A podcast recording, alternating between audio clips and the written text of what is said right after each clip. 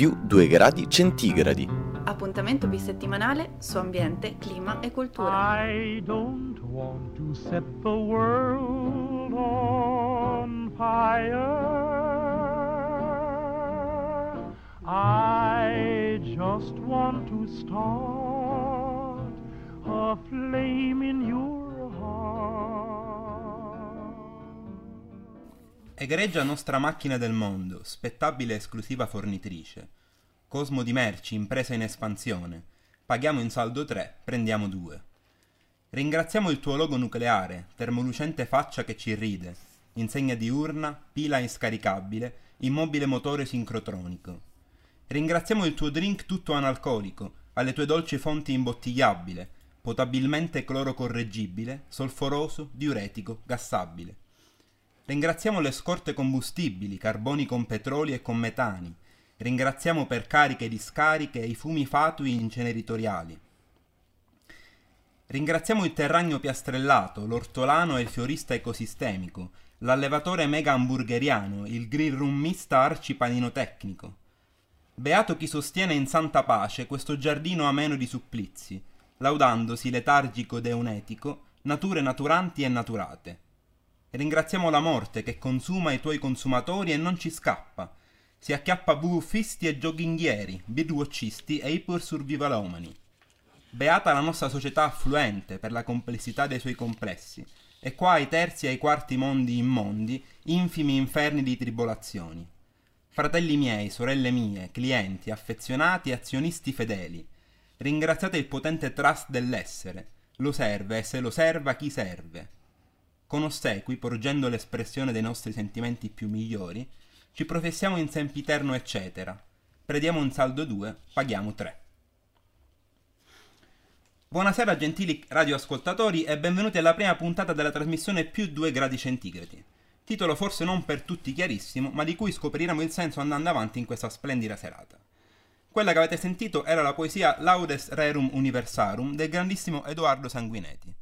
Ma andiamo subito al dunque. Stasera è qui con noi e solo per noi Roberto Barbiero, direttamente dall'Osservatorio Trentino sul clima, pronto a risolvere tutti i nostri dubbi riguardo ai cambiamenti climatici e tutti gli arcani misteri che vi stanno dietro. Ciao Roberto, benvenuto. Buonasera a voi. Allora, per prima cosa vorrei chiederti se ti è piaciuta questa poesia e se hai qualche commento a riguardo. Ma dire che è piaciuta è una parola eh, grossa, difficile da dire.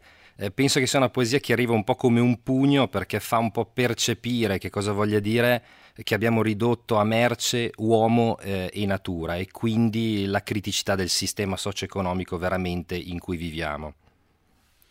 Mi trovi perfettamente d'accordo, non a caso è stato scelto per aprire questa puntata. Ma andiamo al nocciolo della questione. Abbiamo qui per te alcune domande che ci attanagliano l'animo, togliendoci financo il sonno la notte. Caro Roberto, sappiamo che fra meno di due mesi a Parigi si terrà la COP21, di cui molti parlano e nessuno sa. Puoi spiegarci di che si tratta e perché è un appuntamento così importante? Certo, è un appuntamento che ha origine in seno alla Convenzione quadro ONU per i cambiamenti climatici che ha preso il via già nel 1994, proprio per affrontare le tematiche relative ai cambiamenti climatici e in particolare ai due grossi temi mitigazione dell'effetto sera che causa i cambiamenti climatici e adattamento, cioè che cosa possiamo fare di fronte ai cambiamenti che abbiamo in atto. E così ci sono, sono nati questi appuntamenti eh, periodici, annuali, eh, dove sostanzialmente si sta cercando da tempo di trovare le forme di un accordo, di una cooperazione internazionale proprio sul tema dei cambiamenti climatici. E così è nata la conferenza delle parti, questa COP in sigla, che è il corpo decisionale supremo all'interno della Convenzione quadro ONU, vi partecipano appunto le parti, cioè gli stati e noi in realtà come Italia ci partecipiamo attraverso l'Unione Europea. Siamo alla ventunesima edizione che si terrà appunto a Parigi eh, agli inizi di, di dicembre quest'anno. Benissimo, eh, ti va di raccontarci un po' quali sono i temi cardine di questa conferenza, ovvero di cosa si parlerà e quali sono le decisioni che devono essere prese a Parigi quest'anno? Ma è un appuntamento di straordinaria importanza perché eh, nella ricerca di un accordo appunto vincolante per tutti i paesi a livello mondiale, questo è un appuntamento clou, cioè il momento in cui dopo anni di trattative finalmente ci si aspetta che questo accordo sia in un qualche modo approvato e possa diventare eh, vincolante. con tutta una serie di problemi che comunque sono aperti. L'obiettivo innanzitutto, che dà un po' il titolo anche a questa trasmissione, è quello di mantenere il riscaldamento globale al, al di sotto dei 2 gradi centigradi rispetto all'epoca preindustriale il che vuol dire che bisogna prendere delle eh, misure urgenti in termini di eh, contenimento delle concentrazioni di gas serra e di riduzione delle emissioni di gas serra da parte di tutti i paesi del mondo perché questa è la causa principale di questa fase di riscaldamento. Siamo a un punto buono ma non ottimale di questo accordo che si sta preparando in vista di Parigi. Tutti i paesi o la maggior parte hanno presentato i propri piani volontari di emissione di riduzione dei gas serra, ormai siamo a circa 150 paesi che hanno pronto questo piano volontario e più o meno sono responsabili dell'85-90% delle emissioni di gas serra a livello planetario. Quindi è un buon punto, una buona speranza in attesa di questo accordo, però rimangono un'infinità di problemi aperti, prima di tutto eh, la responsabilità dei singoli paesi di fronte agli impegni anche finanziari, agli impegni economici che dovranno essere messi in campo soprattutto verso i paesi eh, diciamo meno sviluppati che hanno maggiori problematiche di intervenire in termini di eh, finanziamenti e di risorse per far fronte alle problematiche di, della mitigazione da una parte e dell'adattamento dall'altra, perché purtroppo eh, i cambiamenti climatici ci sono, sono in corso e sarà necessario mettere in piedi delle politiche, delle misure di adattamento a quello che sta già succedendo. Benissimo anzi forse non benissimo, malissimo direi. Comunque, sono sicuramente temi abbastanza eh, desueti ed eh, ostici per, eh, per eh, quasi tutti e soprattutto per i nostri ascoltatori. Secondo te, in che modo si possono avvicinare diciamo, i cittadini comuni, la cittadinanza a, a temi di tale complessità? Ma n- non è facile rispondere a questa domanda, però credo che sia necessario un lavoro eh, mh, piuttosto ampio di educazione, di formazione, di informazione, di comunicazione che deve coinvolgere tantissimi attori che, e ciascuno dei quali ha le proprie responsabilità, dal mondo scientifico che comunica la parte più tecnica, ma anche i mass media, televisioni, eh, radio piuttosto che internet, quindi i mezzi di divulgazione social, così diciamo, ma poi le amministrazioni pubbliche, la società civile organizzata. Penso ultimamente al ruolo, ad esempio, di, una, di un'istituzione come la Chiesa Cattolica, dopo un'enciclica così importante e chiara su queste tematiche come quella del, di Papa Francesco. Beh, sappiamo noi dalle precedenti conferenze delle parti che oltre alla conferenza ufficiale eh, viene spesso organizzata quella che viene chiamata Cupola dei Popoli, dove invece si riuniscono i movimenti sociali e tutte quelle organizzazioni che si sentono al di fuori di, delle organizzazioni istituzionali. Eh, mi chiedevo se secondo te quale, quale può essere e quale deve essere il ruolo dei movimenti sociali in occasioni come queste. Ma il ruolo dei movimenti sociali penso sia enorme, davvero, perché hanno eh, duplice, eh, un duplice ruolo, quello di contaminare a livello orizzontale, diciamo così, per semplificare, con le loro idee, con le loro proposte, soprattutto laddove eh, certi temi non sono purtroppo assunti nelle trattative. Il concetto di solidarietà tra i popoli, il concetto di giustizia, economica, sociale, ambientale, il concetto di equità e quindi questo è un ruolo enorme da parte del, diciamo, dei movimenti sociali. Dall'altra parte il ruolo di pressione diciamo in verticale, muovendoci in verticale verso quelli che sono i decisori politici eh, a diversi livelli regionali, nazionali e internazionali. Bene, eh, allora diciamo che se i nostri referenti del discorso sono appunto i decisori politici, i nostri riceventi sono eh, soprattutto i giovani. Eh, quindi secondo te eh, qual è il ruolo dei giovani in eh, eventi così di, di tale portata? Può, può, sembrare banale, ma io credo che eh, l'entusiasmo di un giovane, le, la speranza che porta un giovane nel, nel, mettere in campo anche delle nuove idee, prospettare nuove idee, questo è fondamentale, perché stanno pensando innanzitutto al loro futuro. Dopodiché non dimentichiamo che spesso i giovani sono anche portatori di conoscenze eh, e informazioni nuove, aggiornate, eh, quindi sono preparati molto più, diciamo così, del, eh, ormai dei, dei, più vecchietti, permettetemi il termine, quindi sono portatori anche di competenze nuove, per esempio nell'ambito delle tecnologie informative, di comunicazione, di partecipazione, metodi partecipativi, quindi hanno tante cose da, da dirci.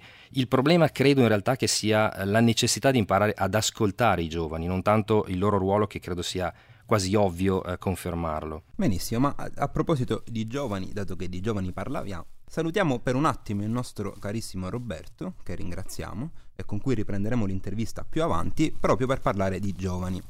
Il nostro inviato Daniele Saguto è infatti andato in giro per Trento a chiedere ai giovani studenti cosa sanno o non sanno relativamente alla COP e ai temi inerenti. Vediamo un po' cosa hanno risposto. Il climario. Il glossario sul clima. Per la prima puntata del Climario, il glossario sul clima, siamo venuti alla Facoltà di Lettere di Trento per fare alcune interviste agli studenti e capire assieme a loro cos'è l'UNFCCC. Voi lo sapete? Eh, no, Assolutamente no. UF? No. No. No, No. No. no. UNF sarà qualcosa delle Nazioni Unite, immagino. No, io non so, non, non ho presente. Come? La UNFCCC è una convenzione su un tema molto specifico. È un processo costellato di negoziazioni annuali ed è una storia che inizia nel 1992 a Rio de Janeiro. In quell'anno i governi si incontrarono a Rio e forgiarono la conferenza quadro delle Nazioni Unite sui cambiamenti climatici. L'accordo ancora vigente vincolava i governi ad azionarsi per evitare un disastroso cambiamento climatico. Nei cinque anni seguenti i governi bisticciarono su chi dovesse fare cosa. Le annose discussioni produssero nel 1997 il protocollo di Kyoto. Questo patto richiedeva una riduzione delle emissioni di circa il 5% rispetto ai livelli del 1990 entro il 2012 e ad ogni Stato sviluppato venne assegnato un obiettivo di riduzione delle emissioni. Ma ai paesi in via di sviluppo, incluse Cina e altre economie emergenti, non vennero affidati obiettivi e fu loro permesso di aumentare le emissioni. Ci si rese anche ben presto conto che il protocollo di Kyoto non sarebbe entrato in vigore, perché non avrebbe ottenuto la ratifica degli Stati Uniti, allora i maggiori emettitori. Per gran parte del decennio le negoziazioni sui cambiamenti climatici rimasero ferme. Alla fine del 2004, inaspettatamente la Russia ratificò il protocollo e Kyoto entrò in vigore, pur sempre senza gli Stati Uniti. In cerca di un approccio che potesse includere gli Stati Uniti e le maggiori economie in via di sviluppo, soprattutto la Cina diventata nel frattempo il maggiore emettitore, in un impegno comune a ridurre le emissioni, a Bali nel 2007 si adottò un piano di azione. A Copenaghen, nel 2009 tutti i paesi sviluppati e i più grandi paesi in via di sviluppo accettarono di limitare le loro emissioni di gas serra, ma le ONG si arrabbiarono poiché non si arrivò ad un trattato legalmente vincolante. Quest'anno, a Parigi, dal 30 novembre all'11 dicembre si terrà la COP21.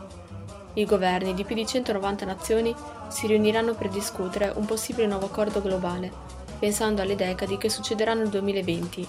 Infatti, tutti gli impegni correnti sulle riduzioni delle emissioni di gas serra termineranno in quell'anno.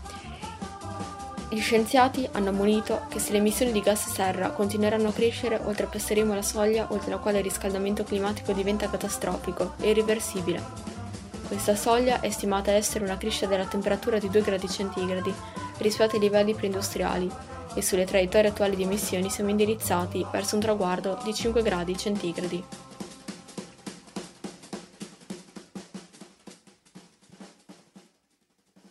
I'm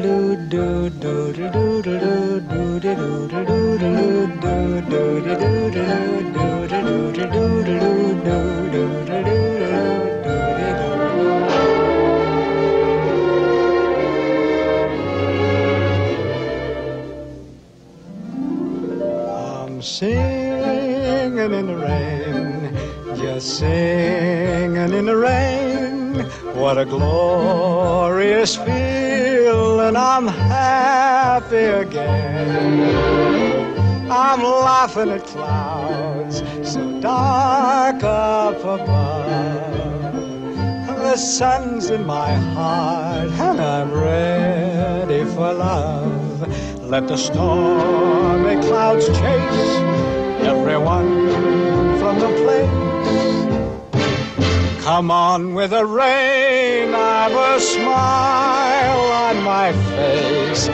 I'll walk down the lane with a happy refrain, just singing, singing in the rain.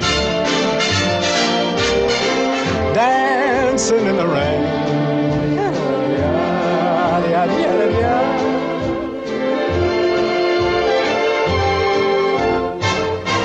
I'm happy again.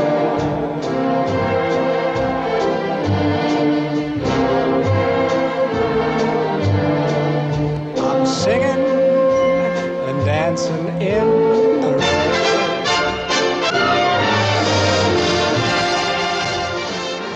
Eccoci tornati qui in studio in una fredda ed autunnale Trento Caro Roberto, torniamo a noi. Abbiamo per te ancora qualche domanda perché mai sazi del tuo sapere e tu siamo sicuri che sei pronto a sfamare i nostri appetiti conoscitivi.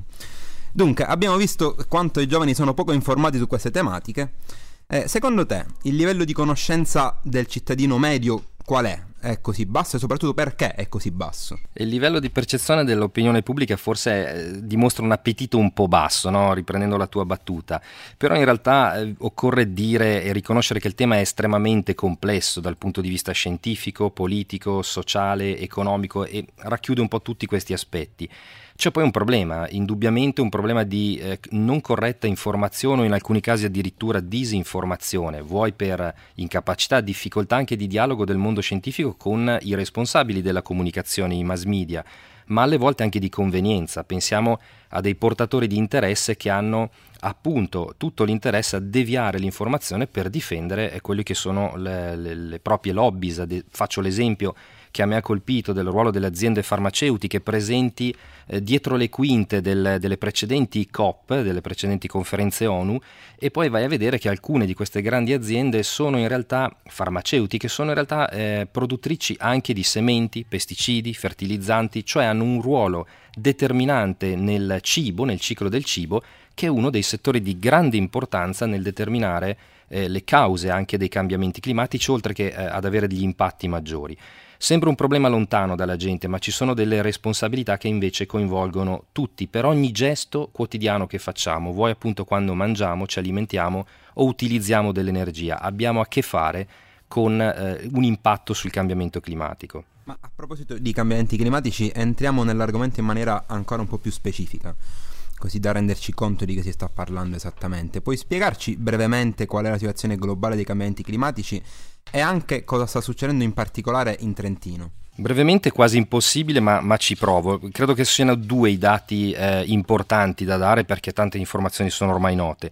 Il primo, noi siamo in una fase di riscaldamento globale consolidato che ha come diversità rispetto ad epoche passate la velocità con cui sta avvenendo questo processo e dall'altra parte che è un inedito nella storia almeno nota eh, del nostro pianeta è anche il contributo dato dall'uomo a questi eh, cambiamenti climatici. Facciamo proprio alcuni esempi. Dal punto di vista del riscaldamento abbiamo ormai consolidato il fatto che è circa quasi un grado centigrado il, eh, l'aumento medio della temperatura a livello globale quest- dall'inizio dell'era industriale, ma abbiamo tanti altri elementi fisici che ci stanno uh, dimostrando la, questa fase di riscaldamento. In primis l'aumento del, del livello del mare uh, quasi su tutto il globo il fatto che gli oceani si stiano riscaldando, soprattutto con un'accelerazione degli ultimi 30-40 anni. I ghiacci, i grandi ghiacci si stanno riducendo, sia la calotta eh, artica, antartica, la Groenlandia, ma anche i grandi ghiacci eh, continentali come quelli alpini.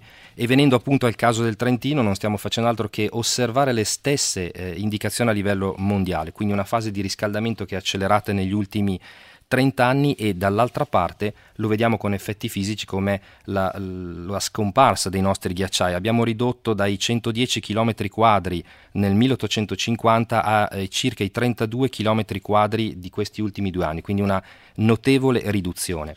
Dall'altra parte i gas serra, dicevamo, sono presenti come mai? Noi abbiamo osservazioni di presenza di gas serra, quindi in primis la CO2 che è la più famosa che fa effetto serra, e abbiamo oggi valori in atmosfera che sono eh, riscontrabili, si stima a circa 3 milioni di anni fa. La, l'atmosfera ormai ha circa 400 parti per milione di questo gas e ci muoviamo nel giro di 20-30 anni per avere, mm, se le, le, condizioni andranno avanti in questi termini, ad avere eh, condizioni che la nostra atmosfera ha osservato circa 5 milioni di anni fa e il ruolo fondamentale qui è il ruolo delle attività umane, quindi eh, soprattutto l'utilizzo dei, eh, dei, combustibili fossili, quindi petrolio, carbone, gas, ma anche il ruolo della deforestazione e il ruolo ad esempio dell'agricoltura, del cambio d'utilizzo dei suoli. Tutte le attività antropiche sono fortemente coinvolte nel contribuire a questa anomalia eh, atmosferica che davvero non ha precedenti da eh, qualche milione di anni. Bene, per concludere eh, vorrei chiederti un parere più personale, meno scientifico,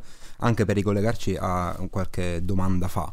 Secondo te all'interno di questi eventi come la COP, qual è il livello di trasparenza nei confronti dell'opinione pubblica? Ma diciamo che intanto il ruolo della comunicazione scientifica è assolutamente aperto, credo che sia la cosa più eh, importante, cioè la comunità scientifica è mh, piuttosto concorde, assolutamente concorde e c'è una trasparenza di dati e informazioni assoluta. Il problema è chiaramente che in seno alle trattative eh, delle, delle, parti, cioè chi rappresenta le parti, gli stati o nel nostro caso l'Unione Europea, la situazione è un pochino più complessa e più difficile, proprio perché come abbiamo accennato ci sono interessi molto forti che non sono solo gli interessi nazionali, ma anche gli interessi delle lobbies che ci stanno dietro. E qui il dibattito è aperto e a maggior ragione è importante il ruolo delle organizzazioni eh, civili, ONG, movimenti, società che chiaramente pur con costi e difficoltà anche di metterci il personale a disposizione, ma hanno un ruolo importante nel farsi da garanzia a questi processi perché siano il più possibile trasparenti. Questo è per la, diciamo, la necessità del, del mondo di poter arrivare a questi accordi nel miglior modo possibile. Ora, siccome questo genere di informazioni e la consapevolezza che ne consegue sono diciamo di solito disarmanti per gli ascoltatori e per chi non conosce queste cose, ti chiederei per salutarci con un briciolo di speranza se ti va di lasciare un messaggio o un invito a chi ci ascolta. Ma credo che eh, innanzitutto mh, la cosa che mi piace dire è che noi abbiamo in questo momento per poter affrontare seriamente questi problemi tutto bisogno tranne che competere, tranne che utilizzare questo brutto termine perché abbiamo assolutamente bisogno di cooperare a livello internazionale per affrontare questi temi. E il messaggio, se vuoi, è un po' simpatico mh, mm, rispetto anche a quanto hai detto all'inizio, all'introduzione. Io dormirei tranquillo, cercherei di dormire tranquillo, di non, mi farmi, non farmi venire troppi pensieri notturni perché abbiamo assoluto bisogno di essere svegli e vigili in quello che sta eh, accadendo. Ok Roberto, noi ti salutiamo e ti ringraziamo per queste importanti ed utili informazioni ed opinioni. Quindi grazie di essere stato con noi. Grazie a voi. Prima di riprendere la trasmissione vorremmo proporvi la nostra imperdibile offerta della settimana con l'Hotspot. Pubblicità, consigli per gli acquisti. Offerta Smartbox, una magica notte in totale relax tra le dune del deserto del Mediterraneo. Partenza in quad dall'antico porto di Lampedusa.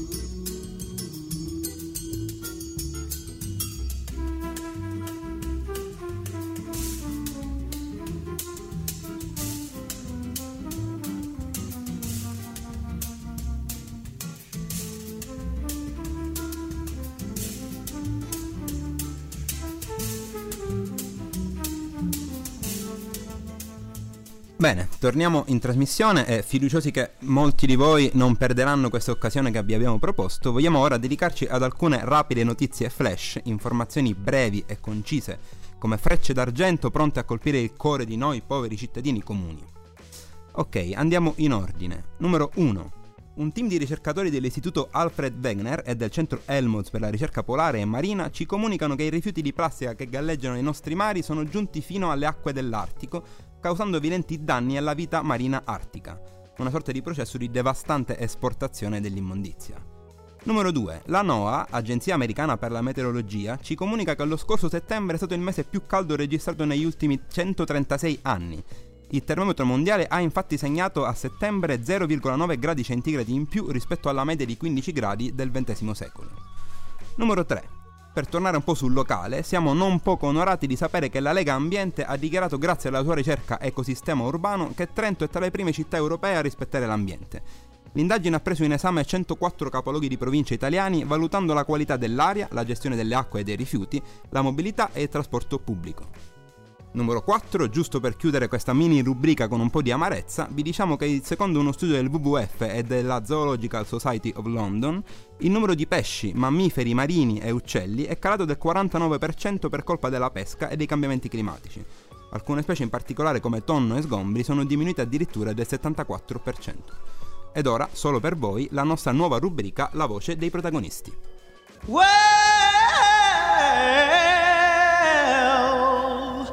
Oggi siamo qui con Federico e Andrea che ci racconteranno della loro idea di organizzare una marcia per il clima a Trento. Federico è un giovane ricercatore di tecnologie linguistiche alla Fondazione Bruno Kessler e Andrea è invece un giovane imprenditore trentino. Ciao. Ciao. Ciao. Allora, Federico, tutto è partito da te. Da dove è nata l'idea di organizzare una marcia? Ma eh, bisogna dire che io da un po' di tempo sono eh, interessato alle questioni così eh, climatiche, ambientaliste e sono iscritto da diversi anni alla mailing list di AVAZ, per chi non lo conoscesse è un'organizzazione internazionale che si batte da tanti anni sulle tematiche quali il cambiamento climatico, i diritti umani, i diritti degli animali, corruzione, eccetera, e hanno portato avanti delle battaglie eh, molto importanti anche con degli impatti eh, forti anche sul, sui leader internazionali. E hanno mandato una mail recentemente dicendo che hanno questa iniziativa per il 29 novembre di, di ehm, portare avanti una manifestazione in, tutte, in, tutto il mondo, in tutte le città e, e niente, sono andato su questo sito visto che Trento non era tra queste città e c'era un pulsantino che diceva crea tu questa iniziativa. E allora lì per lì non ho fatto niente, poi il giorno dopo anche parlando con altri amici ho detto ma sì dai proviamo mm-hmm. ed è partita un po' così, nel senso senza grandi ambizioni, senza grandi, eh, grandi aspettative. Dentro di me ho detto anche se saremmo in 20 persone io sarò felice e poi nel giro di qualche tempo, di pochi giorni, ho iniziato a ricevere anche un sacco di adesioni, un sacco di altre persone che non, che non conoscevo che hanno voluto aiutarmi in questa iniziativa. Tra cui Andrea. Eh sì, io appunto anch'io sono un affiliato di Avaz e cercavo la possibilità di comunque di dare il contributo nella mia città. Fortunatamente ho visto che c'era già qualcuno che se ne occupava, io nel mio tempo libero ho deciso comunque di dare una mano. E supportare l'iniziativa che mi sembra lodevole e comunque mh, mm, che abbia delle potenzialità. Insomma. Bene, quindi quando sarà questa marcia? Eh, la marcia sarà il 29 novembre. E perché? Eh, verso le 11 di mattina ci troveremo in Piazza Dante e poi faremo una piccola marcia, niente di impegnativo eh, per il centro città. E sarà il 29, il 29 di novembre perché dal 30 di novembre fino al 12 di dicembre ci sarà un meeting sul clima eh, dove si troveranno, si incontreranno i leader diciamo, di, mondiali insomma, uh-huh. e decideranno le politiche da attuare eh, nei prossimi anni. Noi cerchiamo di, di, fare pressione in maniera tale che comunque eh, si cerchi di arrivare a delle soluzioni che portino un, eh, a un miglioramento della situazione climatica sicuramente si vedranno. Quindi, se potreste dare fondo alla vostra fantasia, come vi immaginereste questa, questa marcia?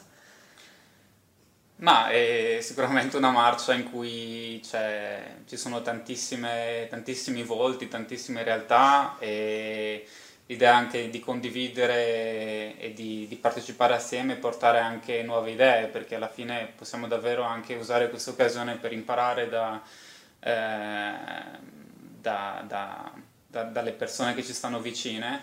Eh, e mi premeva anche a dire che oltre a dare un messaggio ai leader internazionali, la marcia è anche un modo per capire nel piccolo come ognuno di noi, ognuno di noi può attuare degli stili di vita più sostenibili. Quindi ha una doppia finalità anche, oltre a dare un messaggio forte ai leader mondiali, anche a capire come possiamo anche noi cambiare nel piccolo eh, i nostri stili di vita però la immagino come una, un evento molto festoso e molto pieno di gioia e di allegria. Sì, io credo sia importante innanzitutto dare informazioni, uh-huh. perché è chiaro che gli attivisti che si troveranno a questa marcia, che comunque mh, partecipano a livello organizzativo alla marcia, saranno relativamente pochi, una ventina, una trentina, insomma. Però si cerca eh, di informare più persone possibile, quindi tramite eh, una, non so, anche momenti giocosi, eh, momenti mh, mm, fotografici perché comunque sarà importante anche mandare delle foto all'organizzazione eh, per far capire quante persone eravamo e le varie mm, iniziative che abbiamo proposto. Eh, è chiaro che mi immagino qualcosa di super colorato con eh, persone che, che, si divertono, musica, mh, mm, gente allegra, mi immagino anche un momento di, di questo tipo. Quindi chi vi vorrà seguire come, come potrà seguirvi e dove? E, beh, dovrà venire a Trento, noi siamo eh, aperti ad accogliere chiunque anche nelle valli vicine, nei, dai monti, ma anche dalle città vicine, insomma. Ehm, ci troviamo, ripeto, in piazza Dante verso le 11 di mattina. Come, come, seguirci? Beh, ci saranno ehm, comunque una serie di iniziative anche virtuali per, per promuovere questo evento. Siamo su Facebook e sul sito di Avaz. Comunque, se cercate su Google Marcia Clima Trento, su eh, Facebook ci trovate, quindi potete aderire alla nostra iniziativa o eh, partecipare, darci la, no- la, vostra disponibilità a partecipare e, e ehm, supporteremo anche tutta una serie di iniziative che da qua al 29 novembre eh, vertiranno proprio sulle questioni tematiche, a partire da un evento che sarà eh, sabato prossimo, il 31 ottobre, sarà una specie di spedizione con eh, la SAT eh, e il movimento eh, di stampa giovanile qua eh, a Trento per eh, ehm, andare proprio sulle pale di San Martino, su un ghiacciaio che da poco è stato dichiarato estinto, quindi sarà una, un momento anche di sensibilizzazione su eh, come il clima sta cambiando a, a partire da, dal territorio che ci sta attorno. E, e, poi altre iniziative che ci saranno a novembre tramite l'associazione Gioco degli Specchi e ce ne saranno tante altre, quindi stiamo cercando davvero di creare una rete anche per eh, sostenere tutta una serie di iniziative e anche tenere monitorata la situazione anche in futuro, a prescindere da quale sarà il risultato del, del meeting internazionale, davvero creare un movimento sempre più forte sul, sulla tematica ambientalista e del cambiamento climatico. Quindi ultimo appello ai radioascoltatori di Samba Radio mangiamoci le mele e non il mondo.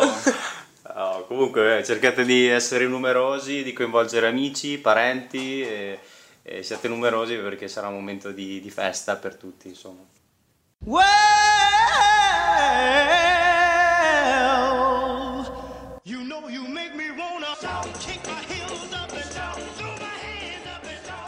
Benissimo, bentornati nella nostra trasmissione. Ci avviamo pian piano verso la conclusione della puntata, ma per chiudere in bellezza presentiamo la nostra rubrica L'angolo del gioco degli specchi. Oggi con noi in studio abbiamo Francesca Caprini di Iacu e Andrea Pretella, professore di sociologia urbana all'Università di Trento e presidente del gioco degli specchi. Allora, volete parlarci un po' del vostro lavoro, delle vostre associazioni e, e in cosa consiste il progetto di rifiuto della terra? Ok, mm, Buona, buonasera a tutti, sono, sono, Andrea e sono qui in qualità di, di, di rappresentante dell'associazione eh, Il Gioco degli Specchi che assieme a, a tanti volontari e eh, a tante altre realtà associative sta dando vita a questo, a questo progetto. Ci tengo subito a, a, dire che il progetto Il rifiuto della terra, eh, che partirà il, il 9 novembre ufficialmente, è frutto della collaborazione di tante associazioni. Yaku, eh, che, che, che, oggi è qui accanto a me nella persona di, di Francesca, ma poi anche Amnesty International, Atas Onlus, eh, Ingegneri Senza Frontiere, In Medias Res e 46esimo Parallelo. Quindi queste sono realtà che si sono trovate a eh, condividere un, un progetto e, eh, e, delle riflessioni sul tema delle, eh, dei cambiamenti climatici e delle migrazioni, cioè mettendo, uh, facendo un nesso fra questi due, fra questi due concetti, cioè il, uh, i cambiamenti climatici che negli ultimi decenni sono molto repentini, molto più intensi di quello a cui uh, eravamo abituati e i movimenti di popolazione che sono determinati in qualche modo spinti da, da questi cambiamenti, da questi cambiamenti in parte naturali, in parte anche questi alimentati essi stessi dall'azione dell'uomo, uso incontrollato delle risorse, eh, agricoltura intensiva, infrastrutturazione del territorio, eh, espropriazione di, eh, di, terre e controllo delle, delle, risorse, tra cui quelle idriche, in una maniera tale che eh, alcune popolazioni sono state costrette, sono costrette a, a spostarsi e quindi alla lunga a, eh, a, entrare in contatto con noi, con la nostra società, quella occidentale. Benissimo, Francesca, tu che vuoi raccontarci? Sì, innanzitutto saluto a tutti, eh, buon pomeriggio. Eh, io faccio parte dell'associazione IACU, come ha già anticipato Andrea, che è un'associazione che insieme ad altre fa parte del rifiuto, de- eh, rifiuto della terra e che si occupa di acqua sostanzialmente. IACU infatti vuol dire acqua in, in lingua quechua. E noi mh, diamo il nostro contributo a questo percorso del rifiuto della terra eh, cercando di ampliare la riflessione legata ai cambiamenti climatici e alle ecomigrazioni, facendo un focus un po' su quello che sono eh, le considerazioni dal punto di vista del sistema economico eh, parliamo di finanziarizzazione della natura, parliamo di eh, biodiversity set, offsetting, ovvero di tutto quello che, eh, quello che compete la messa sul mercato delle risorse della natura. Eh, noi siamo un'associazione che si occupa di acqua e in particolare di accesso alle risorse idriche in America Latina. Collaboriamo con i movimenti sociali e con le comunità indigene contadine e mh, durante il percorso del rifiuto della terra cercheremo di fare una, un approfondimento sul caso della Colombia. Eh, ecomigrazioni, si parla, eh, insomma, vengono definite le migrazioni, eh, le sp- gli spostamenti di popolazioni da un territorio all'altro, ma anche all'interno di uno stesso paese. la Colombia è un, un, caso studio interessante nella sua drammaticità perché ehm, rappresenta il secondo paese al mondo per eh, rifugiati interni, infatti dopo il Camerun eh, c'è la Colombia con i suoi quasi tra i 7 e i 10 milioni eh, di rifugiati interni, si parla di, eh, di sfollamenti forzati dovuti a um, chiaramente la guerriglia, la guerra che ha insanguinato il paese per oltre 50 anni e che sembra che ora stia vedendo una fine con eh, la firma dei negoziati di pace siglati il 23 settembre scorso, ma eh, sappiamo che comunque eh, questi sfollamenti sforzati eh, dovuti alla violenza paramilitare in particolare ora dipendono eh, proprio dall'accaparramento delle risorse eh, da parte delle multinazionali. Quindi appunto noi cercheremo di fare eh, luce su quello che sono un po' le, eh, così, le, le responsabilità del sistema economico e dell'economia finanziarizzata. Benissimo, allora dato che si è parlato di eh, migrazioni, eh, in particolar modo come ricordava Andrea, migrazioni che mh, spesso e volentieri non sono eh, causate da fenomeni naturali ma bensì da eh, pressioni dell'uomo, eh, vorrei chiedervi, secondo voi, cos'è che non va nelle, va nelle attuali politiche migratorie e cosa potrebbe essere migliorato?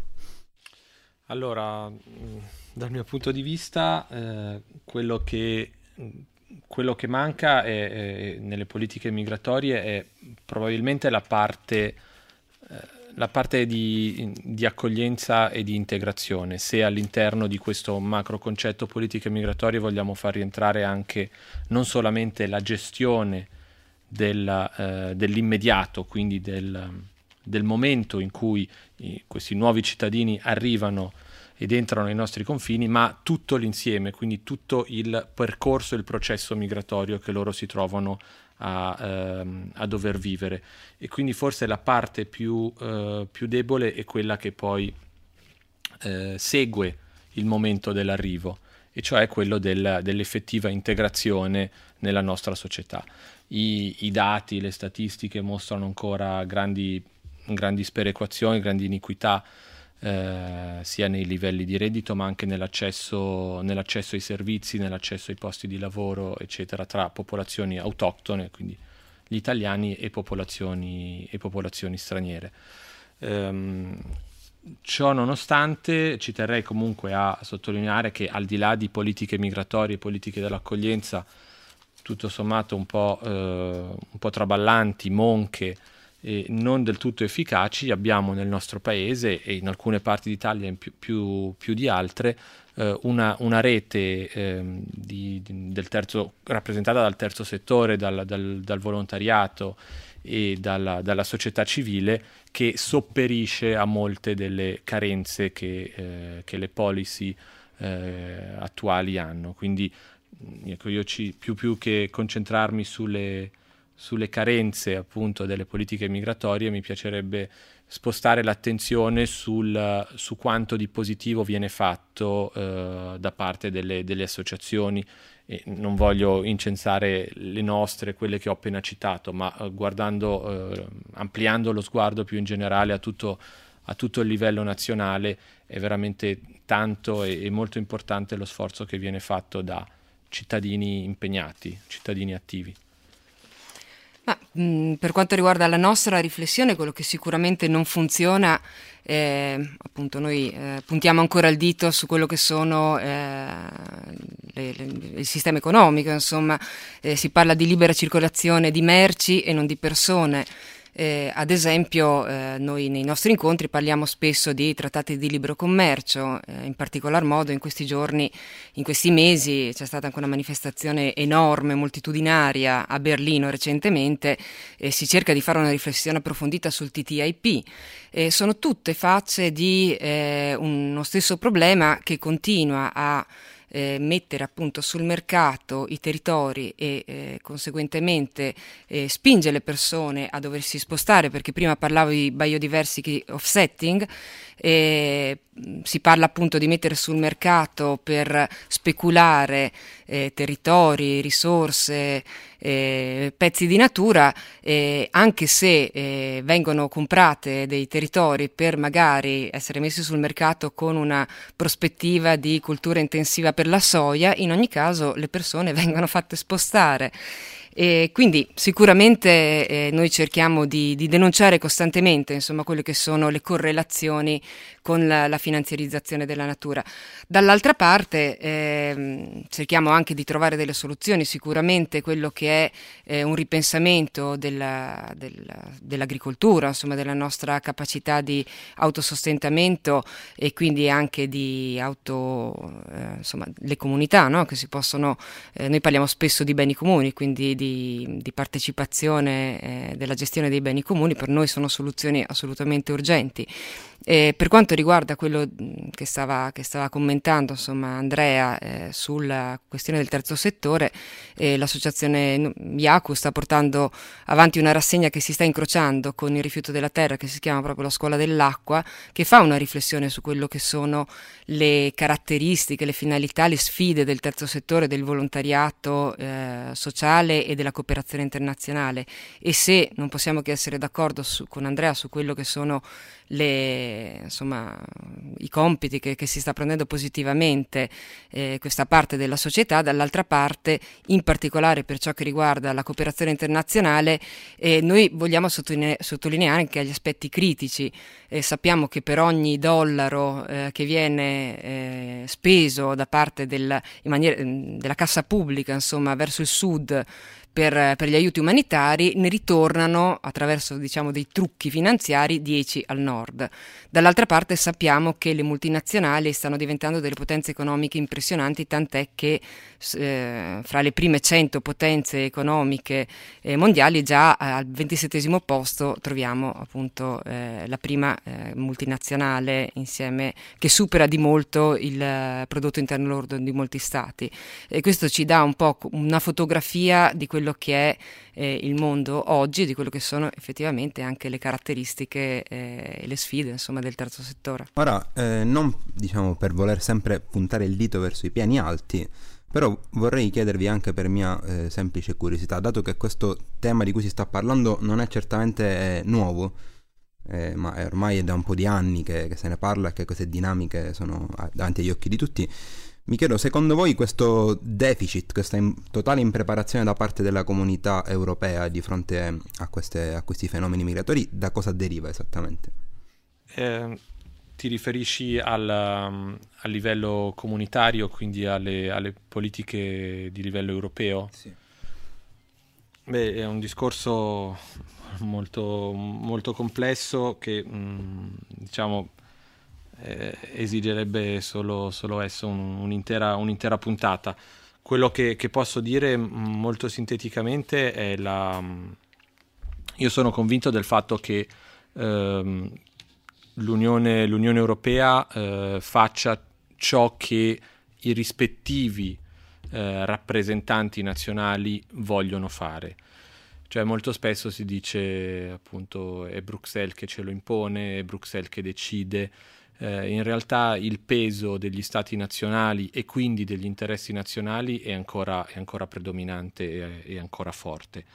Quindi ehm, quello che, che poi eh, ricade sui singoli, sui singoli, stati membri, eh, parlo delle, delle, decisioni appunto prese a livello comunitario, non è altro che una, uh, un gioco, di, uh, un gioco di, di forza di, uh, di, alcune, di, alcune, potenze rispetto ad altre che mh, mm, diciamo, fanno valere i loro interessi, le loro, le loro posizioni, cercando magari di, anzi evitando di immedesimarsi e di mettersi veramente nei panni di, eh, di chi poi i problemi li vive, li vive, in prima persona, li vive, sulla, li vive sulla propria pelle.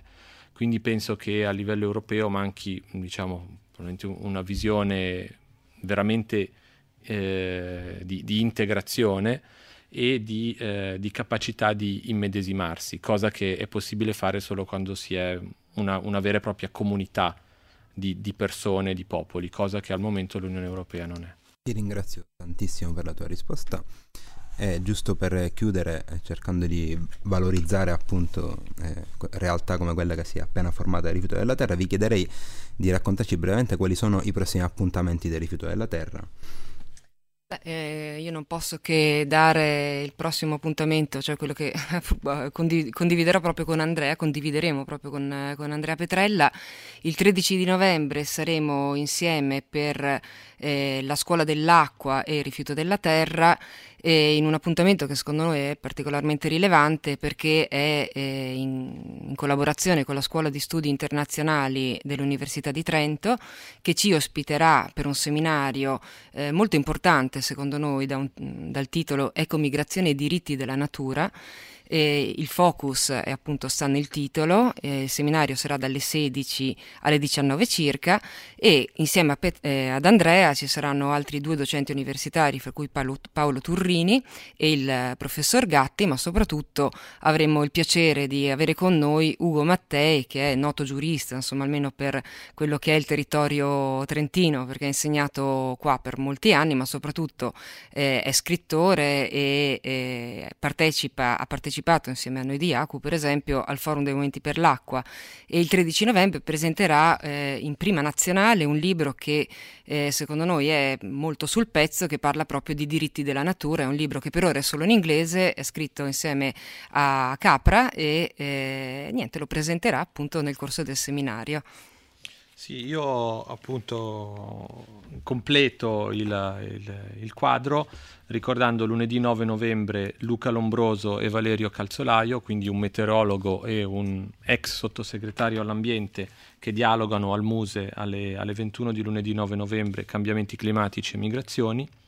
Giovedì 12 novembre al Cinema Astra, eh, introdotto da eh, Roberto Barbiero, il documentario Voci di transizione eh, quindi giovedì 12 novembre alle ore 21, sulle pratiche virtuose per uscire da una situazione molto critica dal punto di vista ambientale.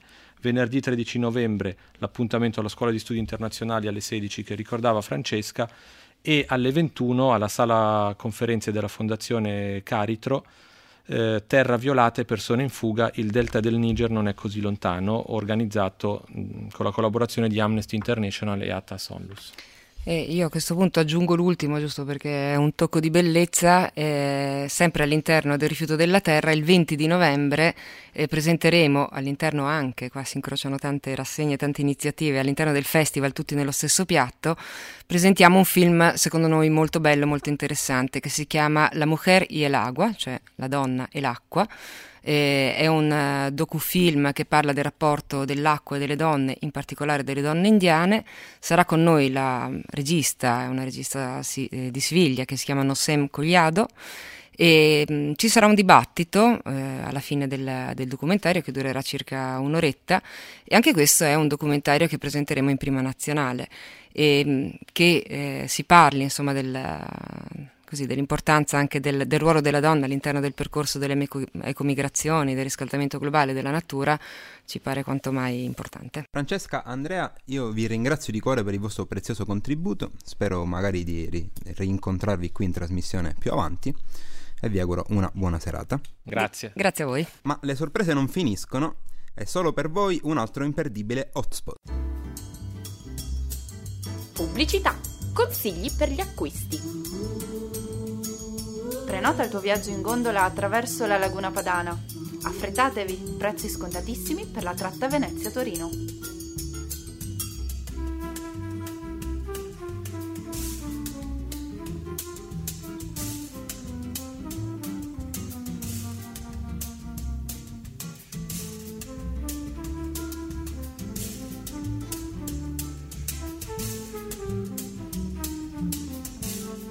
Ed ora, per restare sul tema dell'offerta del nostro hotspot, direttamente da Venezia, una città che potrebbe sparire sotto l'acqua, le nostre inviate Elisa ed Aurora hanno preparato per noi una breve rubrica.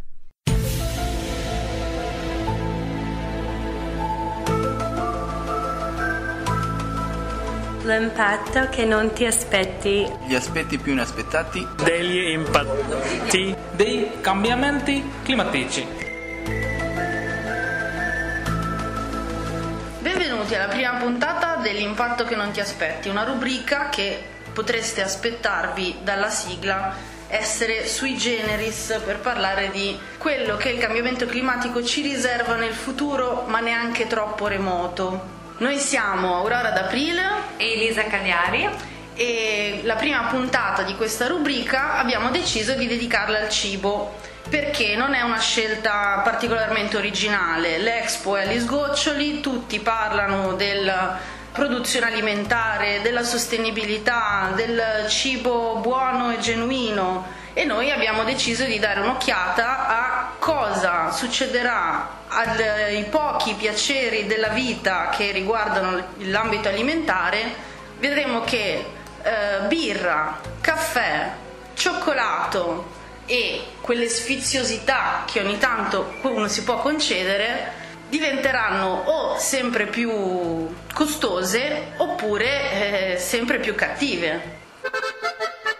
Partiamo dalla birra, un fondamentale per qualsiasi persona che ama la socialità dai 18 ai 90 anni, la birra sarà in grave difficoltà. Perché? Perché il, la, il cambiamento climatico danneggia pesantemente la produzione del luppolo. Il luppolo è un ingrediente fondamentale che eh, viene coltivato soprattutto in Europa, nella regione tedesca della Bavaria, Bavaria, nella regione bavarese e anche in America e i danni che i cambiamenti climatici stanno avendo in queste regioni, che sono soprattutto grandine eccessiva, variabilità nelle temperature estreme, hanno già allarmato tutti i mastri birrai di mezza Europa e di mezza America. Per esempio, uno studio recente che è stato commissionato dal Partito dei Verdi in Germania ha scoperto che negli ultimi 5 anni, dal 2010 al 2015, c'è stata una tempesta di grandine ogni anno, 5 volte il livello medio, e questo ha danneggiato pesantemente i raccolti. Questo cosa comporta?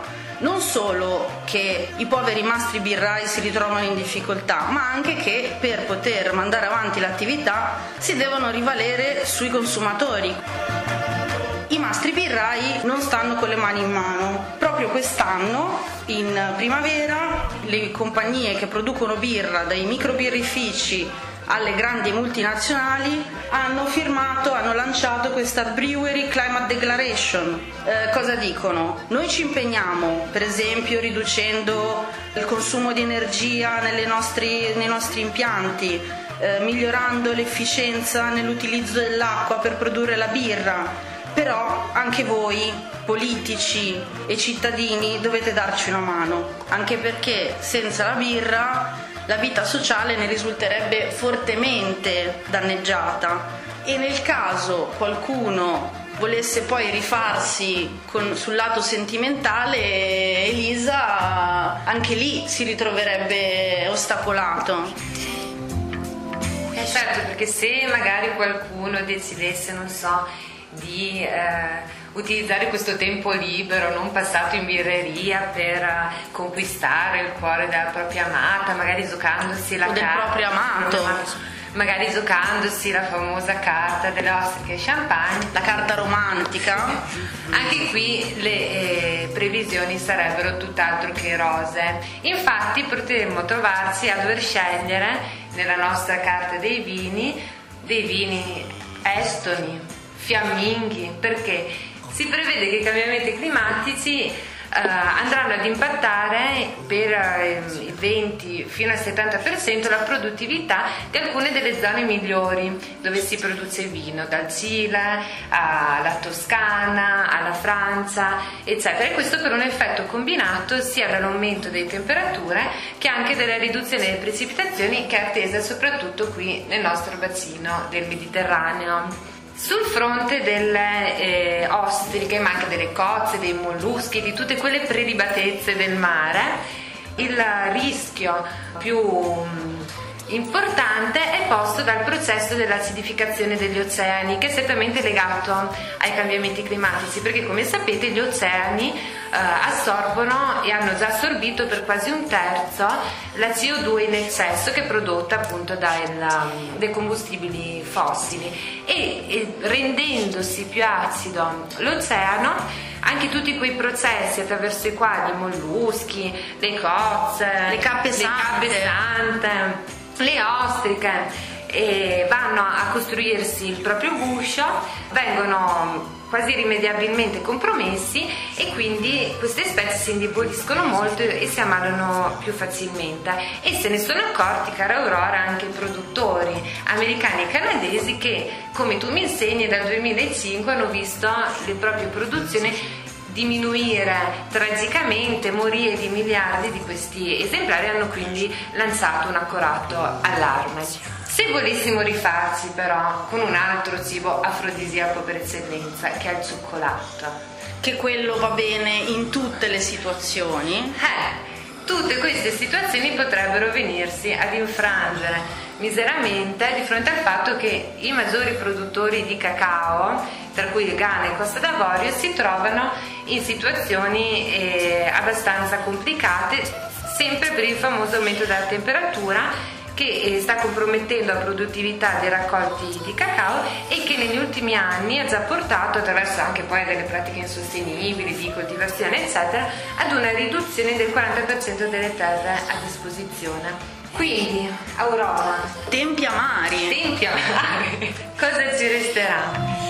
Ci resterà probabilmente soltanto il ricordo del cioccolato, il, il cullarci in questo appunto rimembranza e magari ricorrere ai versi di uno dei più famosi poeti, di uno degli intellettuali di maggior spicco del nostro paese, che meglio ha saputo cogliere questo connubio spirituale tra cioccolato ed amore. Gelato cioccolato, dolce un po' salato, gelato al cioccolato. Benissimo, cari radioascoltatori, anche se so che sareste pronti ad ascoltarci per le prossime otto ore, purtroppo arriviamo al termine di questa trasmissione. Ma prima di salutarvi voglio ricordarvi due appuntamenti importanti. Il primo il 31 ottobre, in cima per il clima, una passeggiata dalle mille sfaccettature, tra le quali anche sfaccettature scientifiche, in cima al ghiacciaio del Trevignolo. Eh, trovate, potete trovare informazioni più specifiche nella pagina Facebook di Immedias Res, un'associazione culturale con sede a Trento mentre invece il 29 novembre vi sarà un evento di portata internazionale che avverrà in concomitanza in tutto il pianeta, ovvero una marcia per il clima che a Trento partirà nella mattinata del 29 novembre appunto da Piazza Dante. Ora salutandovi vorrei ringraziare la regia Michele Tesolin e Daniele Sagutu e lanciare un'ultima canzone di chiusura, un pezzo sempreverde per quelli come me nati negli anni Ottanta, ovvero Senti come piove di Giovanotti.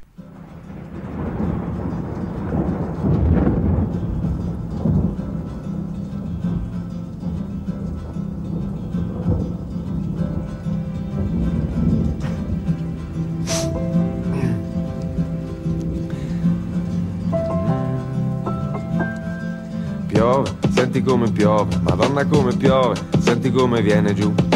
Piove, senti come piove, madonna come piove, senti come viene giù.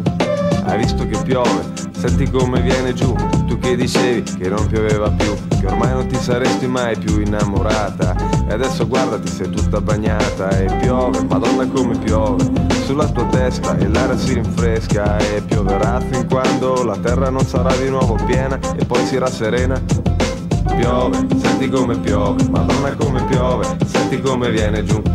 piove, senti come piove, madonna come piove, senti come viene giù, senti le gocce che battono sul tetto, senti il rumore girandoti nel letto, mm, rinascerà, sta già nascendo ora, senti che piove e il grano si matura e tu diventi grande e ti fai forte.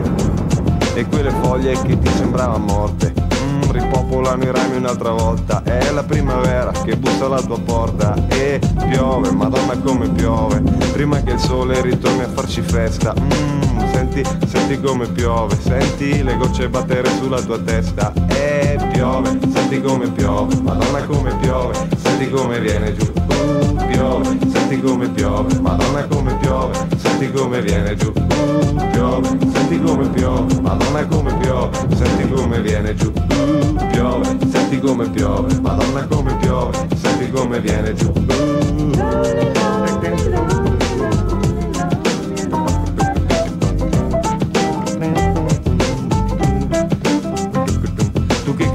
Che oramai le tue piantine si erano seccate e non sarebbero cresciute più. Hai aspettato un po' ma senti come piove sulla tua testa, senti come viene giù. Non eri tu che ormai ti eri rassegnata e che dicevi che non ti saresti più innamorata. La terra a volte va innaffiata con il pianto, ma poi vedrai la pioggia tornerà. Oh, piove, senti come piove, madonna come piove, senti come viene giù. Uh, piove, senti come piove, madonna come piove, come viene giù. Oh, piove, senti come piove, madonna come piove, senti come viene giù. Oh, piove, senti come piove, madonna come piove, senti come viene giù. Oh, piove, senti come piove, madonna come piove, senti come viene giù. Piove, senti come piove, madonna come piove, senti come viene giù. Piove, senti come piove, madonna come piove, senti come viene giù. Piove, senti come piove, madonna come piove, senti come viene giù. Piove, senti come piove, madonna come piove.